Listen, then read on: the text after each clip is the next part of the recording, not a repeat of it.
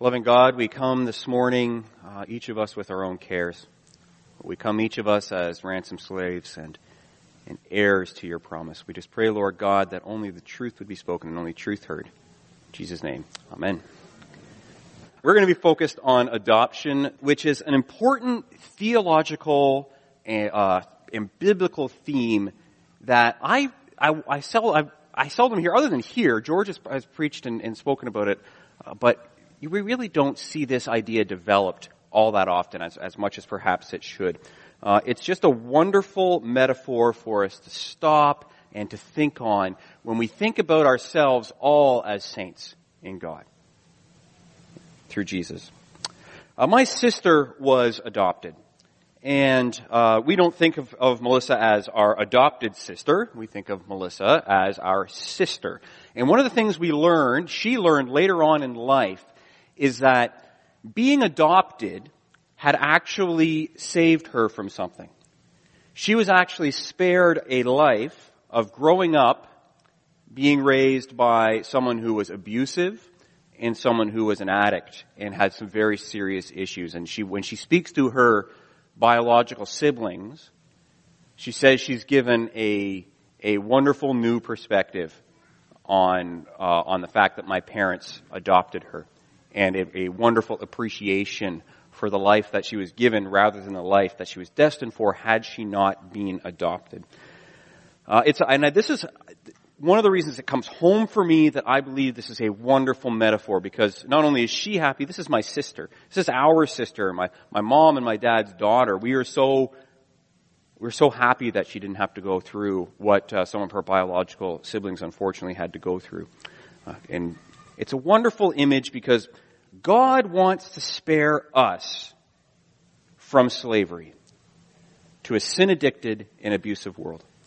God wants to spare you and release you from bondage, or has spared you and released you from bondage to a sin addicted, lost, and abusive world. Let's turn to Galatians 4. Paul is writing to Galatia so uh, this is Mediterranean Sea. You can kind of see Galatia is to the east and a little bit to the north.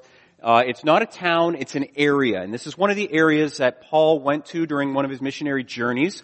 And as happened in all the other areas like Ephesus and, and a number of the other cities or areas that he went to, when Paul moved out from his missionary journey, the false teachers came in. And they started to say, well, Paul's message is great, but let's just add a little bit to that.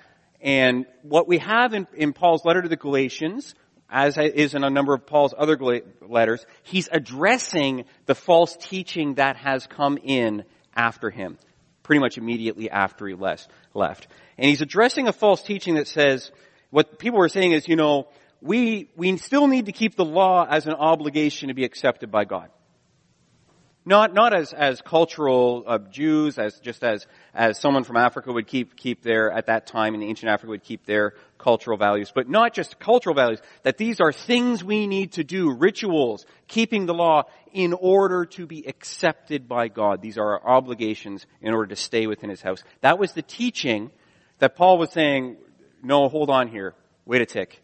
Uh, that's not the gospel of Christ that I was preaching to you.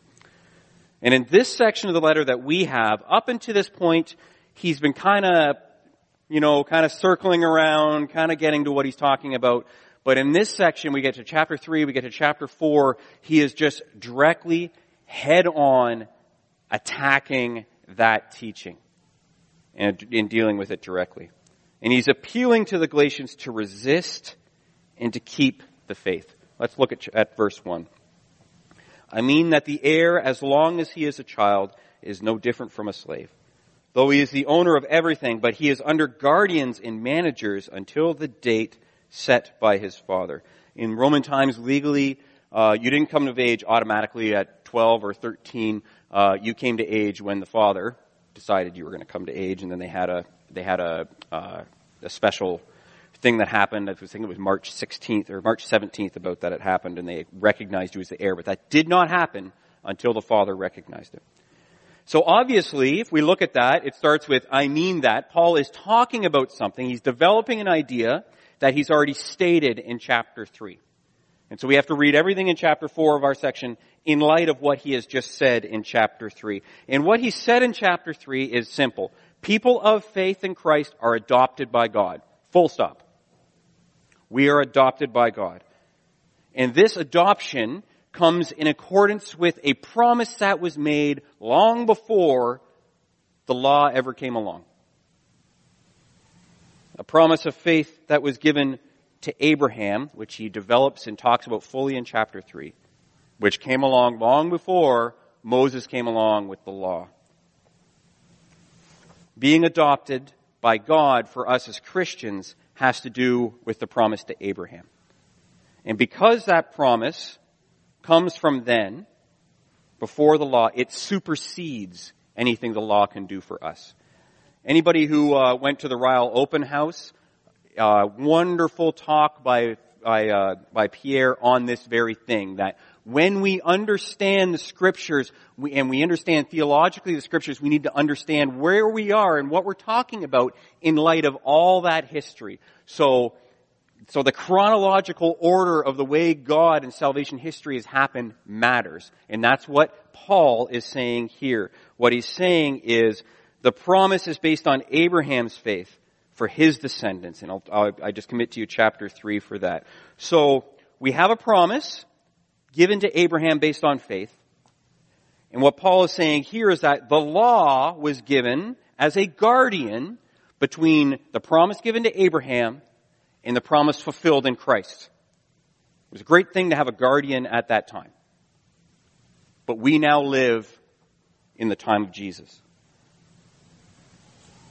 The law was just a guardian. So when he uses the term child, when he, when, when, when he, in our passage we hear the term child, what Paul is indicating is that time when the law was kind of our guardian as children. He's calling the Galatians to that mature faith in Christ, not to stay as, as children. And when you're a child, you're as good as a slave, he's saying, because you have these, it doesn't matter who you are. You've got these overlords over you. And, and that's who it is that's looking after you in the life that you live. So he's talking actually to two groups here, and he's saying to these two groups, neither one of you is better than the other. Everybody's in this same situation. He's trying to show that everybody's in the same boat. He's talking to the Jewish Christians and he's talking to the Gentile Christians. There was both in Galatia at the time. For the Jewish Christians, being a child was continuing under the law of Moses. Would just be to live as a spiritual child under a master, a slave master. In Joseph's time, Egypt started as a savior, had a, had a role, a wonderful role in salvation history. But then at the time of Moses, what was Egypt then? Egypt changed from a savior to a slave driver, and God called them out. And so he is saying the law did the same thing. It had that, that purpose of holding and bringing people and making them God's people. But with Jesus now, if, if we still allow the, the, the, the Egypt, the law to function like that, we remain slaves. It's made that same shift that Egypt made in the life of Israel at that time. So if they aren't careful, he's saying, they could easily become stuck under that taskmaster again. It would be the same as the Israelites going back to Egypt after they had been saved by God from that. And we know that they were always saying, well, Egypt was so great. It's the same with the law. It's almost, it's like history repeating itself. They're saying, well, the law is so great, let's just go back to that. And Paul just doesn't understand this, which I'll get to in just a second. The second group he's talking to is the Gentile Christians. They have been enslaved, verse 3, by the elements of the world. Verse 3, in the same way we also, when we were children, were enslaved to the elementary principles of the world. Uh, among other things, that's a way of indicating the gods of paganism, which were based on the elements of the world. And the religiosity and the rules and the things that they would have you do in order to pacify them and, uh, and receive their blessing. So what he's saying are parallel states. We have parallel states of being enslaved. And he's saying to the Jew, Jewish Christians, you're no better than the Gentiles. And he's saying to the Gentiles, you're no better than the Jewish Christians. We are all in the same boat. We are all orphans. We are all falling under a slave driver if we don't believe in Jesus, if we go back to this. Both Jew and Gentile, they're distant from God, and they need Jesus who, where, where God comes close. The promise of Jesus, I will not leave you orphan, I am coming to you in John 14, 18. It's as true for one group as it is for other, which is an important point because there was obviously butting heads that was going on. So when he says we have experienced adoption, he's speaking to both groups. And, and for Paul, he can't get his mind around why would they ever want to go back. It appears as though they were buying into this false teaching and were going back from being sons to being slaves under the law. And Paul just doesn't get it. He does not, he doesn't understand why they would want to go back to that kind of spiritual life where they're living as though, though living the law makes them right in God's eyes. And I was trying myself why they would move from freedom in Christ in a dynamic relationship with God to simply being slaves to a law. Paul doesn't get it. And I was myself trying to understand, you know, how could I say this how could I understand this in an, in an image that has more to do my, with my life? And it kind of, it dawned on me. To me, the Christians going back to the law is kind of like a military chaplain deciding to stay on basic training forever. That's a bad decision. It is horrible. I did it twice, basic training. And I have to explain, it was asked this morning, I did it for the reserves, but it didn't, wasn't good enough apparently. They made me do it for the regular force. Having to do basic training a second time almost made me not join the regular force. It was that awful. And I would not, you know, I didn't join the military to be stuck in an infant state under slave masters. Yes, I use the term. That's what it's like to be on basic training. And not actually doing this dynamic, living this dynamic life, this dynamic ministry that I had been called to. And Paul's saying the same thing He say, why would you ever go back to the law, to basic training? You have a dynamic relationship with God. Why would you ever go back there?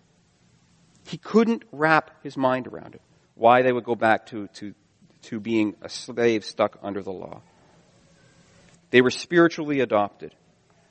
In a sense, when they did this, when they were, as they were doing this as Christians, they were thumbing their nose at what God had done for them in Christ. Verses 4 and 5, but when the fullness of time had come, God sent forth his son, born of a woman, born under the law, to redeem those who were under the law, so that we might receive adoption as sons. And that's what I love, folks. Right here in the center of the passage is realizing the love shown in Jesus. Nothing else matters. Realizing the love and the sacrifice that was made. It costs money to adopt. It costs money in many places around the world to adopt. My friend is uh, is an American pastor, and he was taking uh, taking the program with me over the last couple uh, last few years. And as we went through our program, uh, he was actually adopting a little girl. And it was very interesting to see and to walk with him and pray with him through the ebbs and flows, the amount of money they had to spend on lawyers' fees, the amount of bureaucracy they had to go through, the highs and lows of, of dealing with social workers and, and everything they had to go through. It was a price they paid to adopt this wonderful little girl. You see the family now and it was well worth it. And when she grows up, when they are able to, to communicate to her what it took to adopt her and what they were willing to go through, she's going to experience and know her value in her parents' eyes. She's going to know even more so the love that her parents have for her because the more they got to know her, the more they were willing to go through. We have been bought spiritually by Christ, ransomed from slavery at a cost. Center banner right there. You've been bought with a cost. Death on a cross, that shows our value to the one who chose us. Do you see yourself with that value? Not what the world says. Do you see yourself with that value there? Considering the price that was paid. Because that is the root of a growing relationship with God through Jesus. Is recognizing what was done for us and the value that God has for you. Ephesians 1:14 He predestined us for adoption to himself as sons through Jesus Christ through the purpose of his will. We are or were all orphans, legally paid for now and adopted. And while our adoption starts with that legally act, legal act, that's just the beginning, it continues with membership in God's house and the imperative to live in line with this new identity. But it's not, we live, therefore we're accepted. It's, we're accepted, therefore we live. Extremely important distinction that Paul is making here for us verses 6 and 7. And because you are sons, God has sent the Spirit of His Son into our hearts, crying, Abba, Father. So you are no longer a slave, but a son, and if a son, friends, then an heir through God. Theologically, we say that adoption has both a forensic aspect and it has a transformative aspect. John Calvin called this double grace. We're doubly blessed. First of all, we're given a, we're, that forensic thing is that we are legally accepted by God. Our legal status in the eyes of God has changed. Purchased, we are moved to a spiritual condition where transformation happens. And we are, second, we are given grace to grow into this new identity. It has a forensic legal aspect, and then it has a transformational aspect where we receive God's Spirit, and then we learn, and then we grow. We are saved, so then we grow. We are adopted to live a life as heirs with Jesus, not a life of slavery, but a life of transformation. Now this really hits home in our time because adoption deals with a similar false teaching that is rampant in our culture, in North America, in Canada, in Ottawa, 2019. Today's has a new attempt way to attempt religion without being a son or a daughter of Christ. It's nothing novel. You've probably heard the term moral therapeutic deism before. Um, but it's important to keep this in mind, folks, because this is the water that we sleep in. This is I want to give you the National Religious Creed of Canada. Okay, you want to put it up there, please? We said our creed. Here's the National Religious Creed of Canada. First, God, they, the, the world would say God created everything, looks after humanity. Okay, fair enough. Second, God wants us to be generally nice and good. And by the way, this is what uh, all religions teach. Third, the goal of life is to find happiness and simply to feel good. Fourth, God can be a second thought, unless, of course, you need Him for something. And fifth, and most importantly, good people go to heaven. Now, leave alone the fact that a place, places I've been in the world and places where I think a number of us have been in the world, this just, I mean, it's just tripe. It doesn't, it doesn't last first contact with the reality of the world. Um, there are a number of things that are simply wrong with this, but by and large, this is the religion of Canada. And if you're not a Christian, you may be looking at this saying, well, actually, Sean, that sounds good enough for me. Thank you very much. But I want to point a few things out. Most importantly, I want to point out that in a world where we have no moral absolutes, we can't say anything is actually good or decide, have any basis to decide on anything being good, how can we ever say God wants us to be good? It's like this self-licking ice cream cone. Right? God wants me to be good, but I can't decide what's good, but God wants, it's this slavery to this vicious cycle, and that's just one, one irrational cycle that's going on in that, in what's in, in this creed that we have. And there's, there's studies that show, actually, and I'm going to commit to you this book after, after I'm done here. There are studies that show that this, especially the present generation that's coming up, know that that's an issue. And are incredibly uncomfortable with the lack of moral compass, yet have no idea what to do about it. So simply just go by living life like this. But are really slaves to the, to the, to the idea that they don't know what's good. They're just trying their best to get by. It's really not, and this is really nothing new. It's what historically we would call deism. And I want us to see how distant this makes God. Right? We're often told in Christianity, oh, well, you're just, you know, you make God up there in the clouds judging us. But when I look at this, this actually sends God to the clouds. Completely distant, completely impersonal, and really doesn't care all that much. And we're left seeking a mystery standard that we could never meet. But this, when we contrast it with adoption, That is when God is close. When we contrast it with adoption.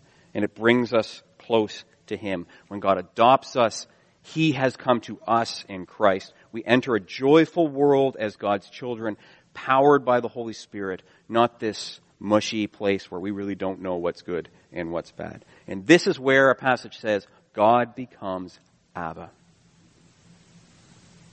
He's not in the clouds, folks. He's come to you. He's come to me. And it's a term that, this term Abba, it, it, uh, it denotes familiar or close. It's over, over sentimental. Some people say we should, we should just translate Abba daddy. It's, that's kind of over sentimental, but you get the sense there. There's a closeness to this term Abba. Uh, moral therapeutic deism, the creed of Canada, contrasts starkly with the kind of spiritual adoption and dynamic faith that Paul is calling people to. We are adopted to a life lived as heirs with Christ, raised to a new life of grace and holiness, friends. And so we have something to consider. I want you to consider something. That, that creed, just like for the Gentiles, the elemental spirits was the, was the water they swam in. Just like for the cultural Jewish Christian, the law was the water that they swam in. Moral therapeutic deism, that creed is the water that we swim in. Paul's asking them to say, check yourself here. Where are you buying into the water you're swimming in? I think the Lord is looking at us and saying, check yourself here. Paul is saying, have you made God too distant? In what way am I buying into that creed and the destruction of values and life that comes along with it? Something to consider. Contrast this morning. Am I living in law mentality where it's kind of the outside, I do good things and in? Or am I living an adoption mentality where I have a new identity and I'm living from the inside out? Are you experiencing a relationship with God based on your adoption as his child not staying out in the spiritualist streets where confusion reigns. We're adopted to live a life as heirs with Jesus. I usually have a graphic that's up big finish. I, uh, I missed that.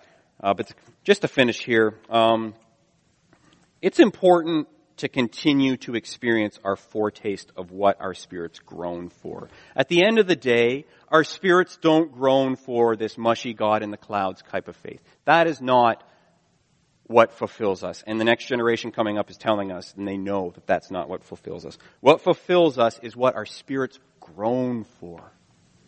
We know, we just sang, you know, do we know the world is broken? Folks, we know the world's broken. And we all, in our own way, groan inwardly. I went to a, a wedding, my cousin's wedding recently, and uh, for some reason, dinner lasted from I think it was 6:30 to 11 o'clock at night.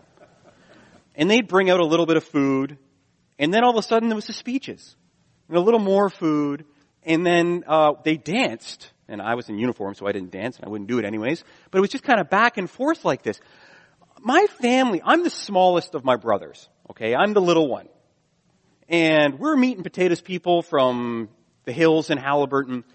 We were inwardly groaning by the time 930 came along. And if it wasn't for the little hamburgers, they call them sliders that they served, and we downed those suckers, I gotta tell you. At, at, during the reception, I don't know if we would have made it. We just would have gotten an Uber and went and found a steakhouse somewhere. But it was that little foretaste is what got us through, even though we were in, inwardly groaning. And that's, we are given a foretaste now, folks. If you think worship's good, if you think the church is good, if you think the new life that you have now, that groan is never going to go away. God knows it. It's there for a reason. It's to keep us coming back to Him for that foretaste. But let me tell you, the main is coming in God's time. And just hold on to that foretaste and don't allow yourself to get pulled off into the streets. Stay in the party. Amen?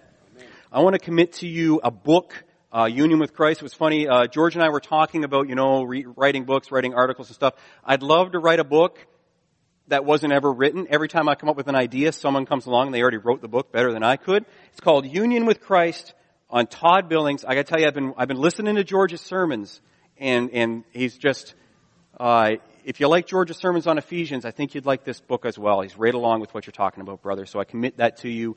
Uh, and just full disclosure, uh, some of what you heard this morning from me is actually from that book. Let's pray together.